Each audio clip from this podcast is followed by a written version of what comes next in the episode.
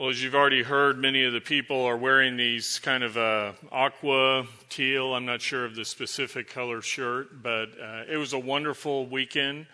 I was here at 9:35 last night picking up my son, and while I was here on the back row last night, I, I got to watch a young lady accept the Lord with one of the youth pastors. And so this is why we do what we did. We had over 150 students here and uh, volunteers on top of that to, to help. And so, uh, just again, you heard earlier about thank you for your giving, but your giving allows us to do ministry like that and to reach lives and change it, change their lives for all eternity. So, thank you.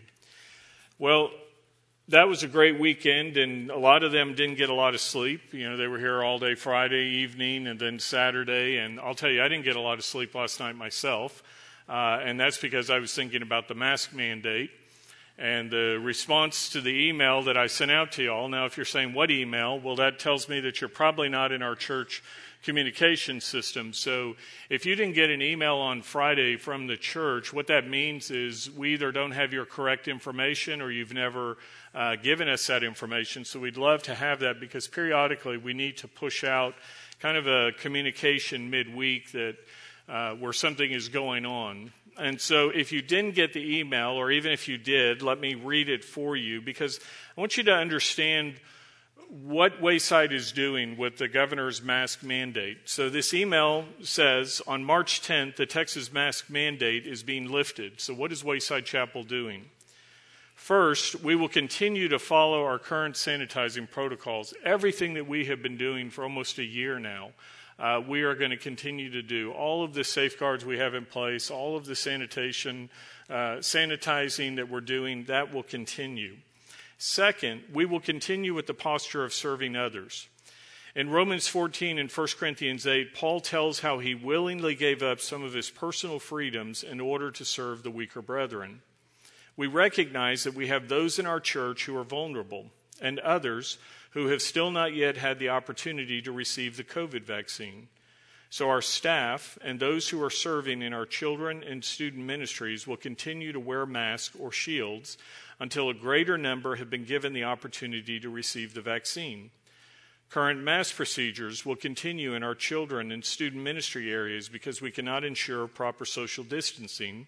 So, to be sure, uh, so be sure to check our frequently asked questions for, for specific and up to date information. If you're not aware of it, you can go to our website, and we have a frequently asked questions section on there about COVID and all things related to it. And we update that daily as needed sometimes with things that are going on in the community or procedures. So you can go to waysidechapel.org and click on those questions and see specific things you may have a question about. Now, here is what has changed and what some are wondering about.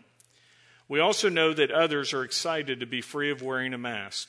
So if you are ready, starting on Sunday, March 14th, that's next Sunday, uh, you are free to come without wearing a mask for adult classes and Sunday worship at both of our campuses. Now, why are we doing this?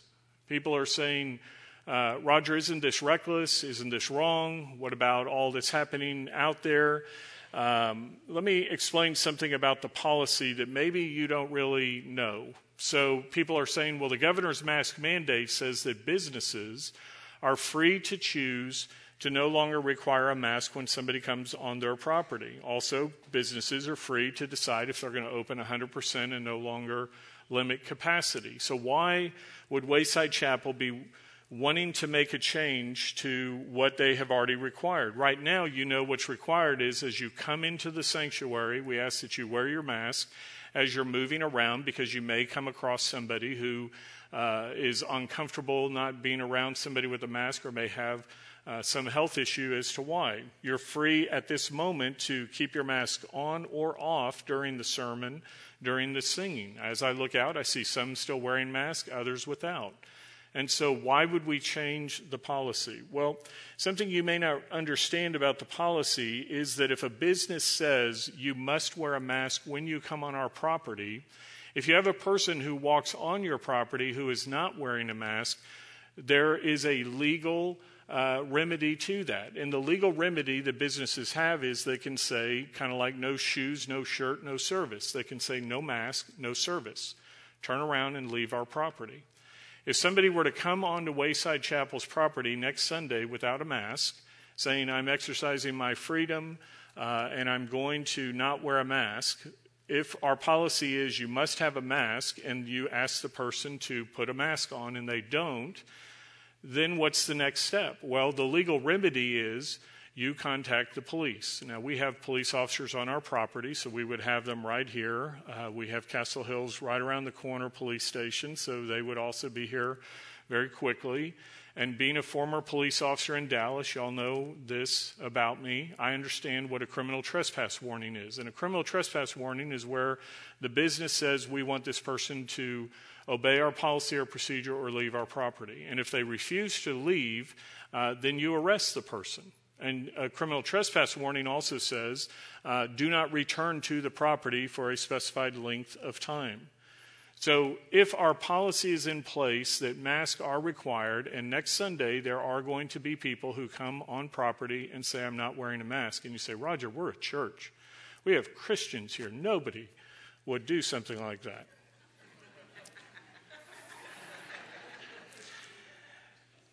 that leaves us two options. We tell you, leave the property, never come back, uh, leave the property or go to jail. And so, as a church, we tell people, come as you are. We don't care what you're wearing, we don't care what your background, uh, come as you are. And so, we are people who are saying, well, you're being reckless in allowing uh, people to come on property without a mask. We would actually be reckless if we didn't have a procedure in place to deal with it. And since the option as a church is we're not going to have people arrested and removed from our property, they're going to be here without a mask. And so, then what do we do? So, what we're doing is providing a place for those who feel that freedom in Christ uh, to come without a mask. Now, I will tell you, I'm as ready as anybody to be without mask. Uh, I recognize there is a huge personal cost to all that has happened in the past year. My family, like your families, have been affected by this. My wife's parents are both in an Alzheimer's unit up by Dallas. We have not seen them since March. We have not been able to visit her parents uh, for a year because of lockdown. I have a daughter who is a senior in high school, just as many students have given up so much. Uh, she's like, Dad, this was my senior year, and all the things I was looking forward to, many of them uh, I've not been able to do. We recognize that. There is great isolation that has occurred as the pastor dealing with numerous families. Uh, I have seen the strain over and over on families, marriages, that have ended. I have seen people dealing with depression and anxiety and suicide. Uh, we have had people who have died, and as your pastor, I've not been able to be in the hospital. I have been able to go into some homes uh, and be with those who are dying when families allow that, if they're in a home setting. So I recognize there are a lot of things about Mass that none of us like, and I, of all people, would like to see them go away. But as I began, we have taken a posture of serving others those who maybe are in a more vulnerable position. So, what are we doing? How are we being Solomon dividing the baby, if you're familiar with that passage in the Bible? Next Sunday, if you so choose to come without a mask, you want to exercise that freedom. As I've already articulated, all of our policies in our student and children's areas are in place. Uh, when you come into the worship center, uh, you can sit in this section over here. Somebody jokingly resp- asked me, Is this the anarchy section next week? Uh, no, it's not the anarchy section. Again, uh, what the law allows and what we're allowing is this. So if you're in this section over here and you're saying, Well, I don't want to be uh, in an area where we're not wearing masks and socially distanced, well, then you need to move to the balcony, the center, or this area over here because this will be our no mask area. Now, for those coming and going without a mask, we are going to follow our previous procedures, coming one way in and one way out. So, if you are going to be in this section coming on property without a mask, then you will come and go through these double doors. There's another set of double doors that go out to the parking lot. There are restrooms back in this area. So if you're saying I need, you know, bathroom facilities, uh, you will come and go through these doors. Everybody else can come in these doors and exit here. Now, if you're saying, well, I feel comfortable walking out with those, who, that's fine. You can go that way, but we're going to separate that area. Now, what I don't want to see happen next week is people who are over here wearing a mask, looking over there and scowling at the others and saying, you know, look at you, reckless people endangering the world. And I don't want to see those in this section flaunting their freedom and looking over at everybody else and saying, look at us over here. You know, Jesus prayed that we would all be one. He prayed for unity as he left. And I would love to see that continue here. Uh, we have gone a year through this as a body and it has been hard. And we have an enemy called Satan who seeks to destroy, who seeks to divide, who seeks to sow disunity. And uh, we are just literally weeks, if you might say, even if uh, end of May, the government, and I'm don't t- start sending me emails about the government. I've gotten plenty of emails this week about people very passionate about this on both sides. So if you haven't got your emails into me, it's rogerp at waysidechapel.org just go ahead and send them to me. Um, but anyway, what we want to do is continue to have a posture of serving. Uh, you know, we allow you to come on property wearing your mask for just entering and exiting and then removing them if you feel so. If you uh, don't want to wear a mask, that is your freedom next week, but we're asking that you just continue to have Paul's posture of giving up your personal freedoms for the sake of others. Uh, even if you don't want to wear a mask, it's up to you. But again, our staff and others are going to continue that. I close the email by saying in Romans 12:10, "Be devoted to one another in brotherly love, give preference to one another in honor." And that's what we want to do as a church. So let me just pray for us before we uh, shift gears and go into our time in God's Word. Lord God, we thank you for your protection of our flock, our family.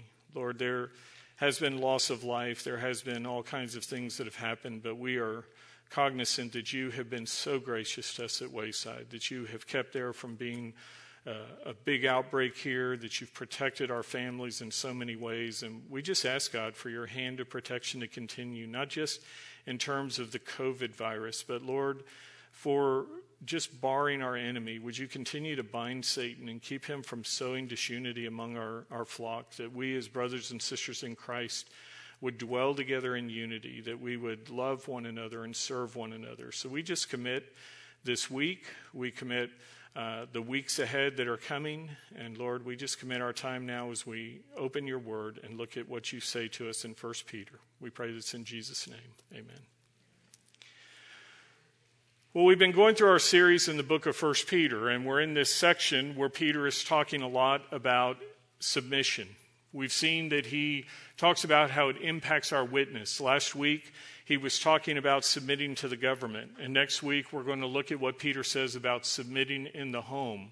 And this week, as we're in 1 Peter 2 18 through 25, he talks about our witness at work as we submit to those in authority over us. Now, with this being yet another light and easy subject, uh, I think we can use a little levity. So let me begin by reading a couple of statements that were found in the performance reviews of some officers in the British Navy. This is what their superiors said in their reviews. His men would follow him anywhere, but only out of curiosity. Since my last report, he has reached rock bottom and has continued to dig. She sets a low personal standard and then consistently fails to meet them. He has the wisdom of youth and the energy of old age. And this officer should go far, and the sooner he starts, the better. now, that's not exactly the kind of remarks you'd like to see on your job review, is it? But when it comes to the way you work, I'd like you to ask yourself if somebody were being honest in reviewing the way you work, would they be critical of you, like some of those statements, or would they commend you?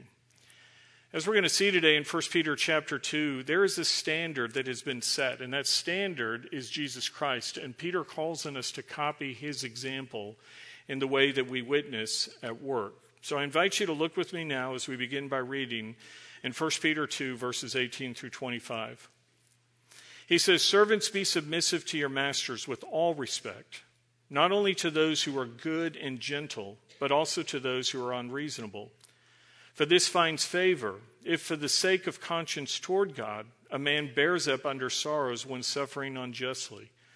For what credit is there if when you sin and are harshly treated, you endure it with patience? But if when you do what is right and suffer for it, you patiently endure it, this finds favor with God. For you have, seen, you have been called for this purpose, since Christ also suffered for you, leaving you an example for you to follow in his steps, who committed no sin, nor was any deceit found in his mouth. And while being reviled, he did not revile in return. While suffering, he uttered no threats, but kept entrusting himself to him who judges righteously. And he himself bore our sins in his body on the cross, that we might die to sin and live to righteousness, for by his wounds you were healed. For you were continually straying like sheep, but now you have returned to the shepherd and guardian of your souls. Now, as we're looking at this passage, you can change the wording to fit your context. If you're in the military, where it says servants, put soldier, and where it says masters, put commanding officers. If you're in a school setting, you can put student for slave and teacher or principal for master. Wherever you work, what we're talking about here is employees where you see servants and supervisors when you see masters. Now, some of you may be thinking, well, Roger, I kind of like the wording because I work for a slave master who pays me slave wages. So, you know, it, it, it reads just right for me. Others of you can thankfully say you have the blessing of a good and gentle boss, as Peter's talking about in verse 18.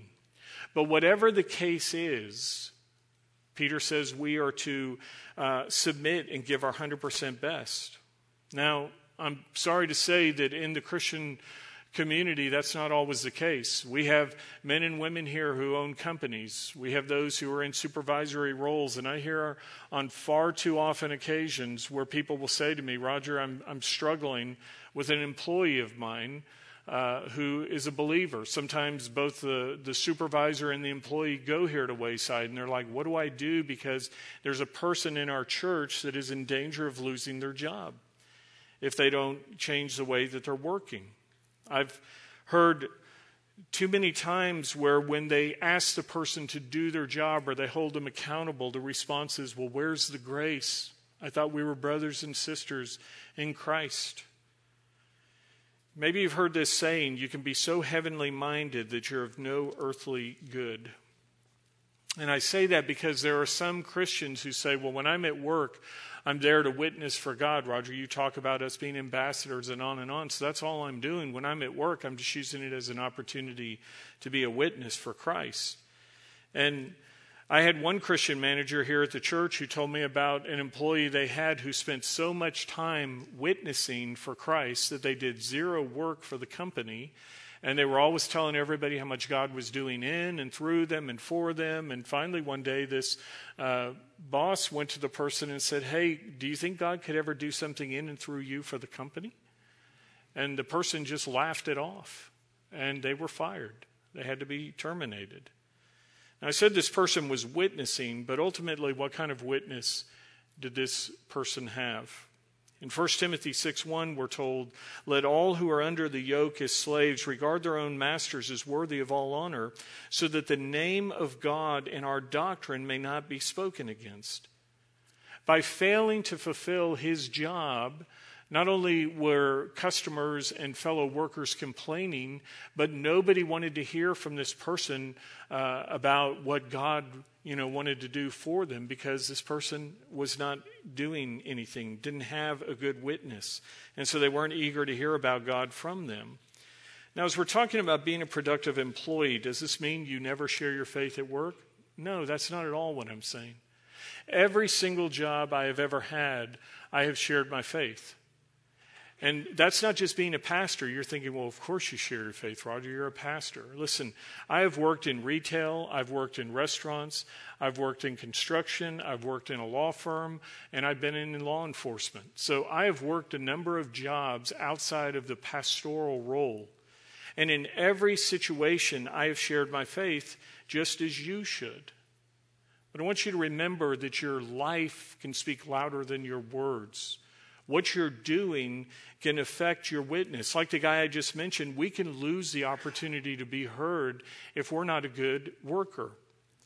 And conversely, we can open doors to the Word of God being heard by the way we work. Uh, when I was in college, one of the summer jobs that I worked was for the town of Addison. It's a, a city north of Dallas, and I worked in their streets and landscape department. And, you know, I loved the job. I got to go out and jackhammer streets and run backhoes and plant trees and, you know, do all kinds of things. It was, it was hard physical labor, but, you know, I enjoyed doing it. And uh, I worked a summer there. They liked the work I did. They invited me to come back the next summer. I was working there, but I was also playing uh, basketball, and I was at a, a basketball camp where I ended up blowing out all the ligaments in my ankle. And in doing so, I ended up in a boot cast. And having this boot cast on, I could no longer run heavy equipment. I couldn't go out and do uh, a lot of the physical labor that was demanded for the position I was employed in. So the city could have said to me, You can't do the job, we're going to fire you. But instead, they said, You know, you've been a really good employee. We'd like to keep you on, so let's see if we can find somewhere for you to work. And so uh, the Streets and Landscape Department had a building where they had the, the bay area in the back. It's where all the equipment was kept. There were showers and locker rooms for the laborers. And then the front of the building were, was where all the city offices were. So it was, you know, nice, clean environment, offices and people in suits and ties up there. And they said, uh, We can have you be the janitor for the building. And I said, Great, I'd love to have that opportunity. So I switched from going out on the street to coming in and cleaning the building where all these guys were coming in from the streets. And you can imagine how filthy the back of the building is because all the dirt, the grime that they were tracking in. And the guy who was doing the job before I did, the way he would clean this area is he would literally uh, take the little fire hose that was there and he'd take it out and he'd turn it on and he would just hose the whole place down toilet stalls, toilets, you know, floors, everything. That was how he cleaned the building. And I came in and I started uh, giving the place a deep clean. And people noticed, hey, what, you know, you're, you're like actually using cleaner on the toilets and you're doing all this stuff and the you know, toilet paper isn't all wet all the time because it's been hit with a hose. And, you know, uh, what, what, are you doing? Uh, so much so that the assistant city manager, uh, after a few weeks of me doing this, came back and he said to me one day, he said, he said Roger, you're doing a great job. And, and I love it. He said, but can I ask you a question? He said, You're a college kid. He said, You know what the guy before you was doing, and you could have gotten away with that. He said, he said Why are you doing this? Why, why are you giving this place such a deep clean? And I quoted him Colossians 3:23, which says, "Whatever you do, do your work heartily as for the Lord rather than for men." And I said to him, I said, "When I'm cleaning toilets, I'm cleaning them for the glory of God. He said I said the town of Addison's just a secondary beneficiary of my work. I'm doing my work for God. And he said, That's interesting. He said, Tell me more. And so over the next couple of weeks, I got to share more and more with the assistant city manager about my faith in Christ. And he ultimately uh, came to the point of receiving the Lord. He said to me, he said, said, Tell me again why you're doing this. Said, Let me tell you a story. He said, I told him, I said, there was this man walking down the street and he saw three stonemasons who were building this uh, building, this church. And he was curious as to the work they were doing. And so he approached the first guy and he said, he said, uh, what are you doing? And this uh, bricklayer looks at him and he says, I'm, I'm, I'm laying stones. I'm, I, I make a living by laying these stones. And he asked the second man, he said, Well, what are you doing? And, and the guy said, Well, I'm building a wall. Can't you see that? And then he asked the third guy, and he said, What are you doing? And this man smiled and he said to him, I'm building a great cathedral that will be used to worship God and bring him glory. Friends, as you think about the work you're doing, what are you doing? Are you just laying stones? Or are you building a cathedral? Are you building something that is going to give glory to God, that people will look at and say, I see God in what you're doing. I told you this, this man came to the Lord. Uh, here's a picture of him along with another guy. You can see the boot cast on my leg there. And so the city, the assistant city manager is the guy in the suit and tie, and the, the guy next to him is another college kid who was a day laborer working for the town. And that summer, I had the privilege of leading both of these guys to the Lord through the work that I did. Now, I also got to lead. Uh, I didn't lead everybody, obviously, to the Lord that I worked with, but I got to have a witness to them. One of the other jobs I would do is while I was cleaning the building, I would wax, you know, mop and wax the halls. And uh, if you've ever done that, you know, you're running one of those disc waxers and uh, you spend a lot of time just mindlessly walking up and down the hall doing this. And so I would take and uh, write Bible verses on a three by five card, and I'd carry around a couple of these, and I'd strap them onto the handle as I'm waxing the floor, and I'd memorize them, and I'd just kind of rotate them as I went through the, the morning. And people would walk by, and they'd jokingly laugh and say, "Oh, is that the instruction manual?" And uh, I'd say, "Yeah, actually, it is. It's the instruction for life." And then I would quote them the Bible verse. And it got to the point that people would say to me uh, every day, Hey, Raj, what's the good word for the day? And as I got more and more people asking me, uh, I got permission from the city manager to actually put the verse of the day up on the bulletin board in the, the break room there in a government building. And I'm not telling you all this to brag. I'm telling you all this to say these are just examples of ways that you can witness where you work. These are things that you can do uh, in your situation. Pray and seek God and say, what are some creative ways that people can see Christ through the work that I do?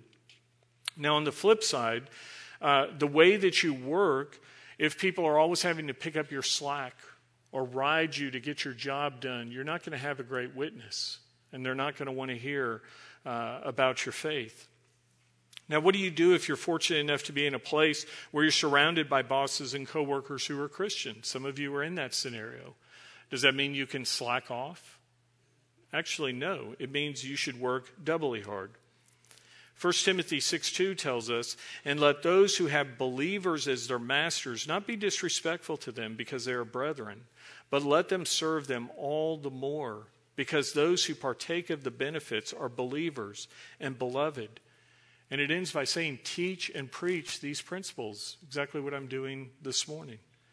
Now, those who have Christian bosses shouldn't be asking for extra grace. What you should be doing is doing extra work to serve those who are benefiting from your hard work. There was a Christian company that put this notice on their bulletin board in their employee area. It says the management regrets that it has come to their attention that workers are dying on the job and failing to fall down. This practice must stop as it becomes impossible to distinguish between death and the natural movement of the staff. Any employee found dead in an upright position will be dropped from the payroll. Now, they were trying a humorous uh, approach to a not so funny situation, right? You had a bunch of Christians in a Christian workplace who were taking advantage of their employer and not doing their job. And when you or I, as employees, do this, we hurt the company. And we are stealing from the company as much as if you walked into the stockroom and took stuff off the shelf and took it home because you're stealing. It's a theft of time. You're being paid to produce for the company. In Titus 2 9 through 10, the Bible tells us urge bondslaves to be subject to their own masters in everything, to be well pleasing, not argumentative, not pilfering, that's stealing, but showing all good faith, that they may adorn the doctrine of God, our Savior, in every respect. As you think about the way you work, are you a hard worker? Or do you give your supervisor a hard time? Do you earn your pay or do you pilfer by stealing time, money, or materials from your job? Now, as we're talking about our witness at work, let me say this. This applies to those at the very top of the organizational chart as well. I'm not just talking to those who punch a clock. I'm talking to the men and women who own a company. I'm talking to those who are in the C suite of a corporation. Those of you who are managers and supervisors. As you think about how your witness at work is, what would people say who work for you or those who do business with you? Do you have a good reputation? Do you conduct your business with integrity? Are you the type of person who pays your bills on time?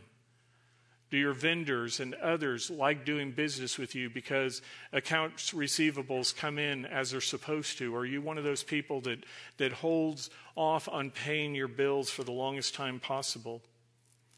Proverbs 3 27 through 28 tells us this Do not withhold good from those to whom it is due, when it is in your power to do it. Do not say to your neighbor, Go and come back, and tomorrow I will give it when you have it with you. And in 1 Timothy 5:18 we're told for the scripture says you shall not muzzle the ox while he is threshing and the laborer is worthy of his wages. Are you somebody who pays those who work for you well? Now I'm not advocating some of the stuff we see in society that people are like everybody should have all this money for doing nothing.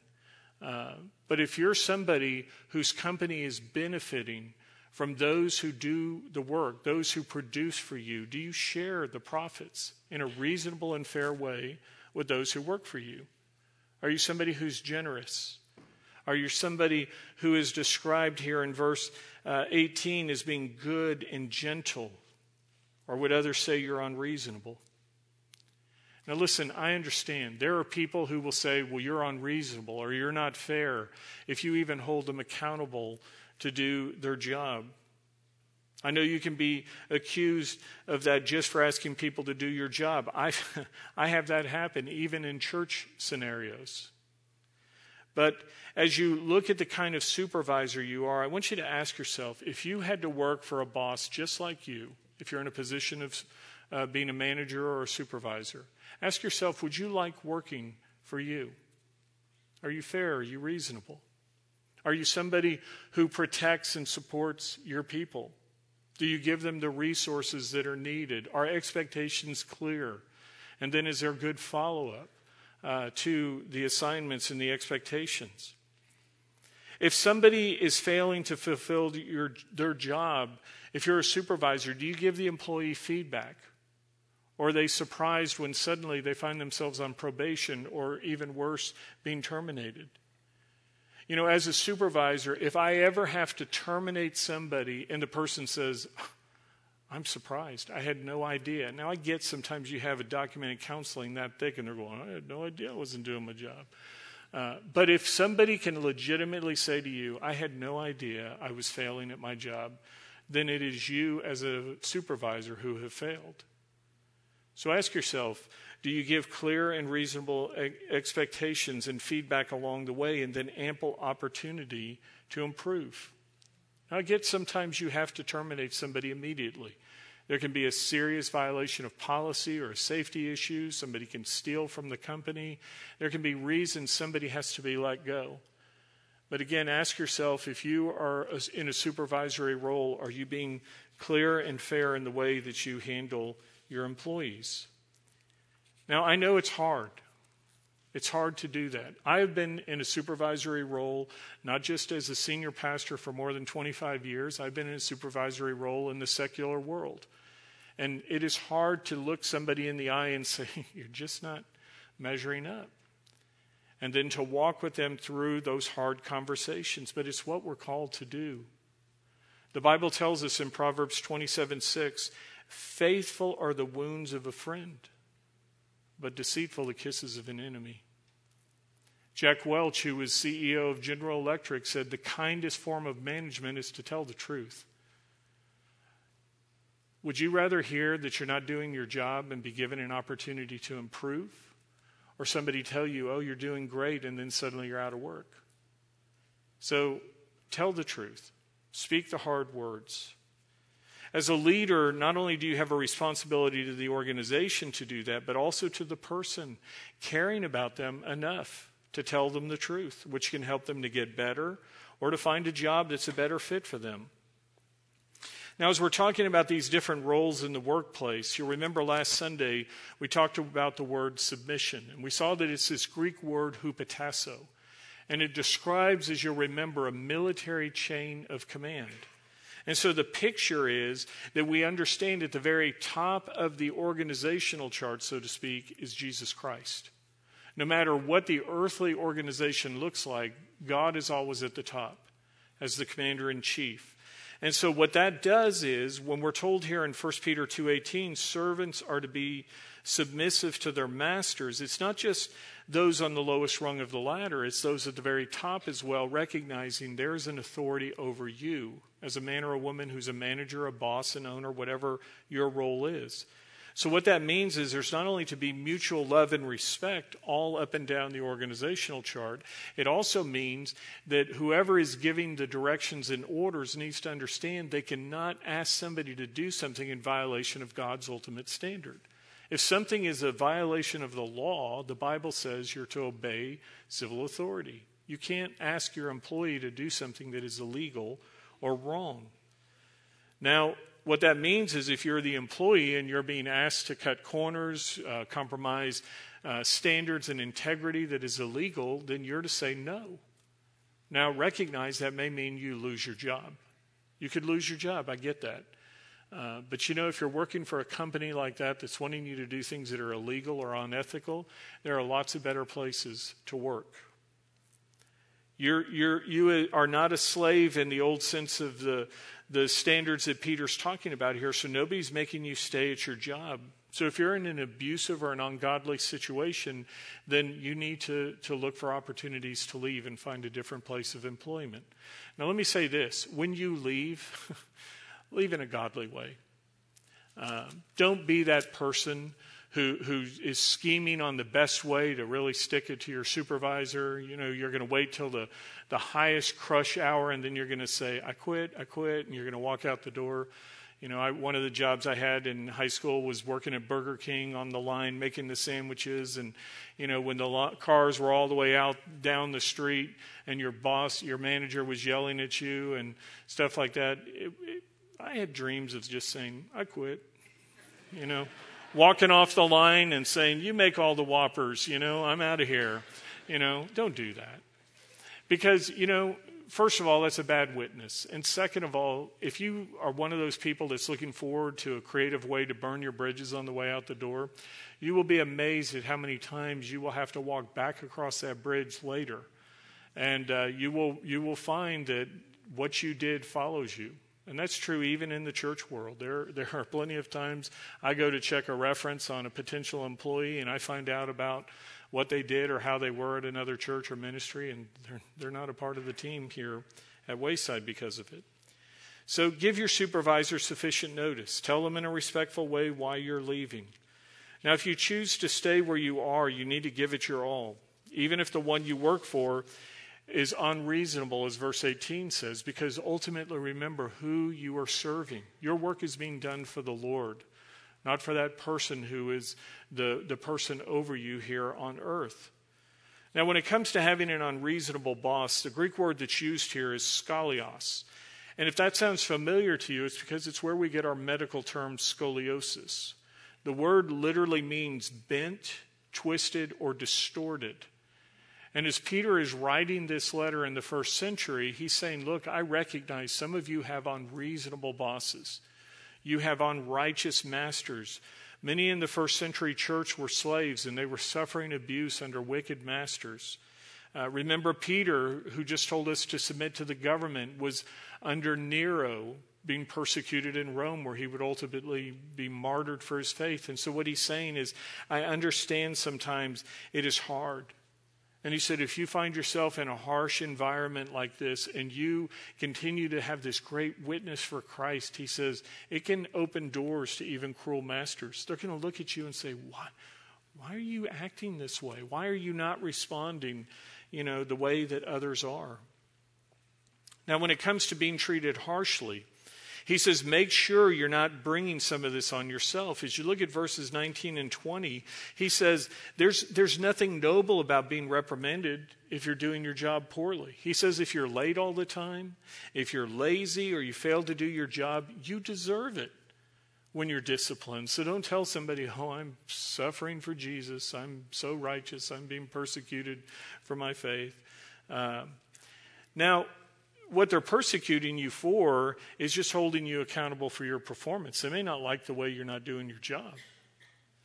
Now, I understand again, sometimes you are doing your job. You may be a top producer in the company, but you say, I'm not willing to uh, compromise my ethics or do something uh, that is going against God and His standards.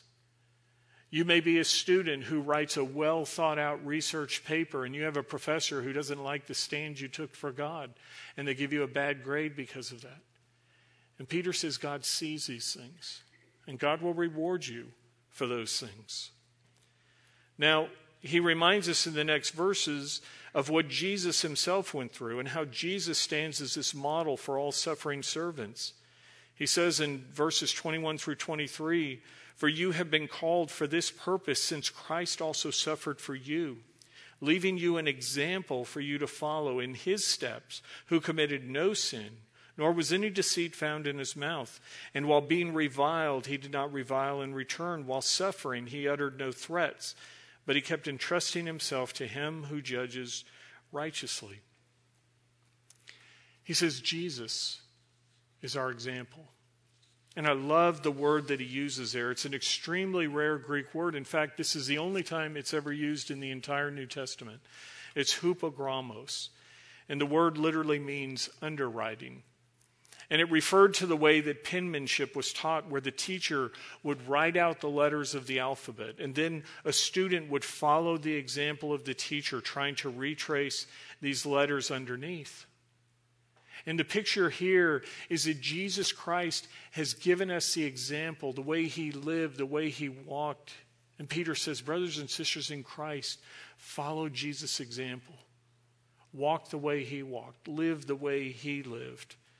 And as Peter talks about imitating Christ, he says to follow his steps, and, and, a literal translation here is to step into his footprints. We're to follow Christ so closely in our walk that we look like we are stepping where he stepped. I think of the story of a man who was walking through a muddy garden one day. And he was carefully picking his way, stepping on a rock, a dry spot here and there. And his little girl was following him through the garden. And he looks back at one point to see how his daughter's doing. And his daughter looks up and with a big smile says, Daddy, I'm stepping where you step. And because of that, I'm not getting any mud on my feet. And this is a picture for us. As we walk through this world with all the muck and the mire and the mess, if we walk as Jesus walked, we're going to avoid stepping in a whole lot of stuff in this world. Now, I get that none of us are perfect. None of us can be like Jesus, where we are sinless. But we can look more and more like Christ. We can sin less and less in how we live our lives. So, as you look at your life, how closely are you following Christ's example? And as I ask that question, I want you to remember people are watching you. People know you're a Christian, people know you're a believer. And whether you've ever thought of it this way or not, your life may be the only translation of the Bible that some people read. There are people who will never pick up an actual Bible, who will never read the Word of God for themselves, and they're looking at you. And they're saying, This is what a Christian looks like. The word Christian means a little Christ. How accurate of a translation is your life for the Savior whom we serve? And what Peter tells us here is one of the ways that we demonstrate that we reflect Christ is by the way we work, especially when we're mistreated. He says in verse 23 while being reviled, he did not revile in return. While suffering, Jesus uttered no threats, but kept entrusting himself to him who judges righteously. What he's quoting from here is Isaiah chapter 53 which speaks of the crucifixion of the promised Messiah and how Jesus would be the one to fulfill that as he ultimately went to a cross and he died for our sins. You know, our natural reaction is to strike back at the person who's hurting us, but our response as believers is not to be natural, it's to be supernatural. We're to follow the example of Jesus Christ, who did not revile in return, and when we think about Christ, how much more powerful is his witness when you remember what Jesus could have done? I mean, Jesus, as God, had the opportunity to wipe out those who were hurting him. In the Garden of Gethsemane, when they came to arrest Jesus, Peter pulls out his sword to fight, but Matthew 26, 52 through 54 tells us this Then Jesus said to him, Put your sword back into its place, for all those who take up the sword shall perish by the sword. Or do you think that I cannot appeal to my Father? And will, he will at once put at my disposal more than 12 legions of angels. How then shall the scripture be fulfilled that it must happen this way? Jesus says, Peter, like that, I could call down a nuclear strike that would wipe out everybody who was in opposition to me. But instead, he willingly allowed himself to be arrested, to be beaten, to be mistreated and mocked, to die a horrible death on the cross. As you look at verse 24, he tells us how Jesus suffered, mentioning his wounds. Some translations say stripes. If you read this in the original Greek text, the word is in the singular form. And what that means is Jesus was beaten so badly. Remember, they would use like a cat of nine tails. They would have whips that had multiple uh, leather straps going out. They had pieces of stone and glass and broken pottery and even bone on the end of these straps. And as they would beat you with it, it would tear open your flesh. It would rip down through the muscle all the way to the very bones. And Jesus, as he was beaten over and over, was beaten so badly the description here is that his back looks like one singular open wound. He was so badly beaten, so bloody, so lacerated. And then on that back, they laid the cross. They continued to beat him as he went up to Calvary, as he went up the hillside. And then when they got him to the top, they nailed his hands and his feet to the cross. And then they lifted him up and they continued to mock him as he was dying a criminal's death for you and me. They said, Jesus, if you're really the Messiah, well, then come down off the cross and we'll believe in you. Friends, the nails didn't hold him there. It was his love, his love for us. And as Jesus, in his great love, looked at those who were hurting him, he didn't call down legions of angels to wipe them out. Instead, he said, Father, forgive them, for they do not know what they are doing. That's the example God has given us to follow. 1 John 4:19 says we love because he first loved us. And when it comes to the love that God showed for us, remember how unlovable we were, how far we were uh, from God as, as men and women in rebellion, sinners. And yet Romans 5:8 says he demonstrates his own love to us, toward us in this while we were yet sinners, Christ died for us. That's what verses 24 and 25 are talking about when it says, And he himself bore our sins in his body on the cross, that we might die to sin and live to righteousness. For by his wounds you were healed. For you were continually straying like sheep, but now you have returned to the shepherd and guardian of your souls. Friends, if you're here this morning, if you're worshiping with us online, and you've never received Jesus as your Savior, I invite you to do so. Romans 10:9 says if you confess with your mouth Jesus is Lord and believe in your heart that God raised him from the dead then you will be saved. And so ask yourself this morning if you've never come to faith in Christ what's keeping you from doing so? Why have you not accepted his gift of grace, his death on the cross in your place to be the payment for your sins?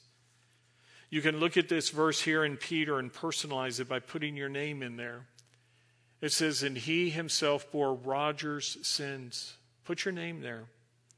He himself bore your sins in his body on the cross, that Roger might die to sin and live in righteousness, for by his wounds I was healed. Can you say that? Can you say you've accepted his gift of grace, that you've turned to Jesus to be your Savior, accepting his death as the payment in your place? We're coming to the communion table now. And as we come to the communion table, we're reminded of the great sacrifice that Jesus Christ made for us. If you're here at Wayside and you picked up the communion elements, there are two um, containers here. The top one is where you'll peel back the very top layer and you'll find the wafer, and then in a moment we're going to peel back the bottom. Be careful you don't spill the juice on yourself or squeeze it and spray yourself. But um, as you peel back this top layer, there's a piece of bread, a wafer.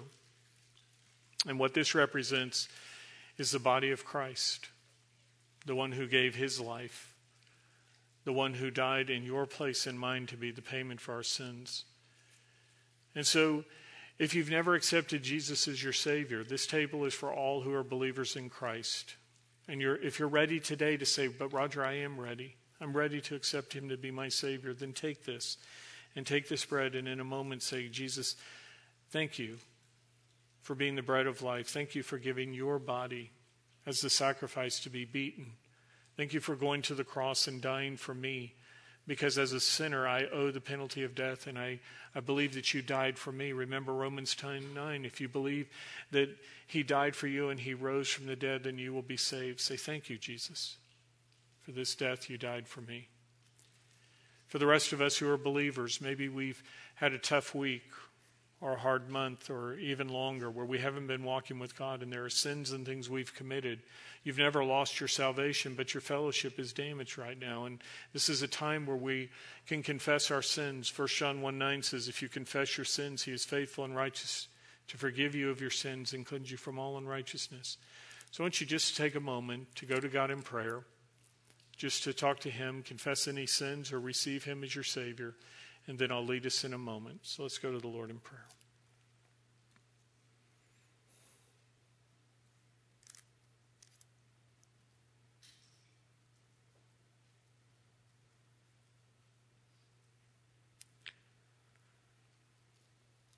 Lord God, we thank you for your sacrifice.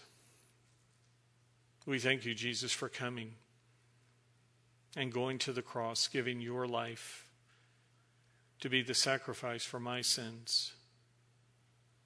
Thank you, Jesus, for dying in our place, paying that penalty of death that we owe for our sins. We believe, Jesus, you are who you said you are, the Son of God, the one sent here to be the propitiation, the payment, the sacrifice for our sins. And today we remember and thank you, Jesus, for your death in our place. As we eat this bread, we commemorate your sacrifice and we say thank you for what you did for us the bread of life, Jesus Christ, eat it in remembrance of him.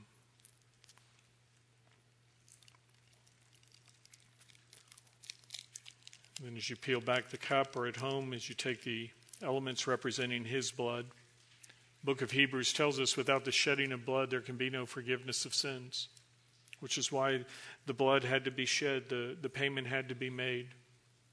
And so, as we take now and drink this cup, we remember the sacrifice of Jesus, the one who died to save us from our sins, the blood of Christ. Drink it in remembrance of him.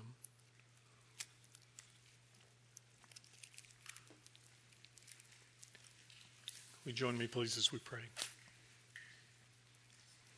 Lord God, we thank you for your great gift of life. We thank you that you came and you died on the cross to be the sacrifice, the payment for our sins. We thank you, God, for inviting us to be a part of your family, to be um, sons and daughters of yours welcomed into the family. And as we live our lives here on earth as your ambassadors, as your children, may we represent you well, including where we work. So as we prepare now to leave, God, and go back to the military bases where we serve, back to our schools and academic settings where we may be uh, involved as we think about our workplaces, the cubicles some of us will go to, or even the couches we'll work from at home. May we be good workers. May we be good witnesses for you. So thank you again for your love for us. Thank you again for using us for your glory. We pray these things in the name of our Savior, Jesus Christ. Amen. Thank you again for worshiping with us. I invite you to uh, take the elements that you had as you're leaving. If you will take and drop those on the receptacles on your way out the door, uh, please remember to wear your mask as you're getting up and being dismissed by the ushers. Go in peace to love and serve the Lord.